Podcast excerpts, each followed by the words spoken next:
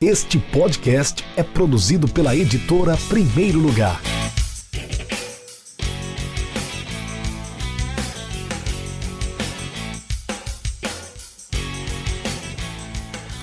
Olá, meu nome é Bruno Rodrigues, eu sou jornalista, repórter da Folha de São Paulo e coautor do livro Adeus Copa, da editora Primeiro Lugar. Para escrever a crônica sobre o Antoine Griezmann, eu precisei daquilo que eu julgo sempre necessário para poder escrever uma crônica, que é tempo, né?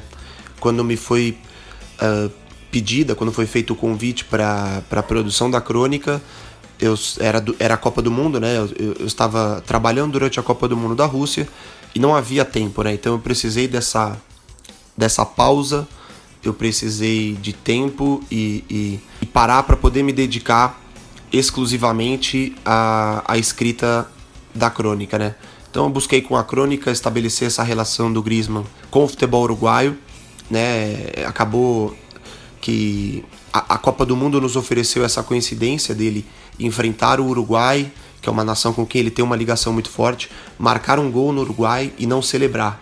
Né? Então eu, eu, eu pensei que é, com o personagem já escolhido no início do Mundial, é, essa coincidência acabou vindo de forma muito, muito é, bem-vinda né? para a produção da crônica e para poder costurar essa história do Griezmann, Uruguai, França campeã do mundo. Acho que a dica para quem quer escrever, que quer começar a escrever crônica, é você ter o máximo de referências, né? É, ler muito, procurar muitas leituras diferentes, procurar diferentes autores, é, ler bastante, ler diferentes gêneros, porque na hora da crônica você. A crônica permite você fugir um pouco do assunto, ela permite que você floreie um pouco, que você dê algumas voltas.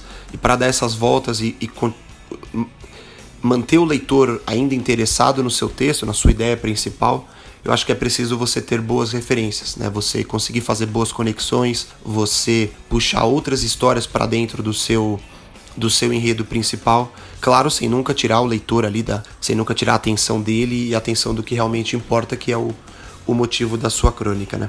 E é isso. Um, um abraço para vocês e até a próxima.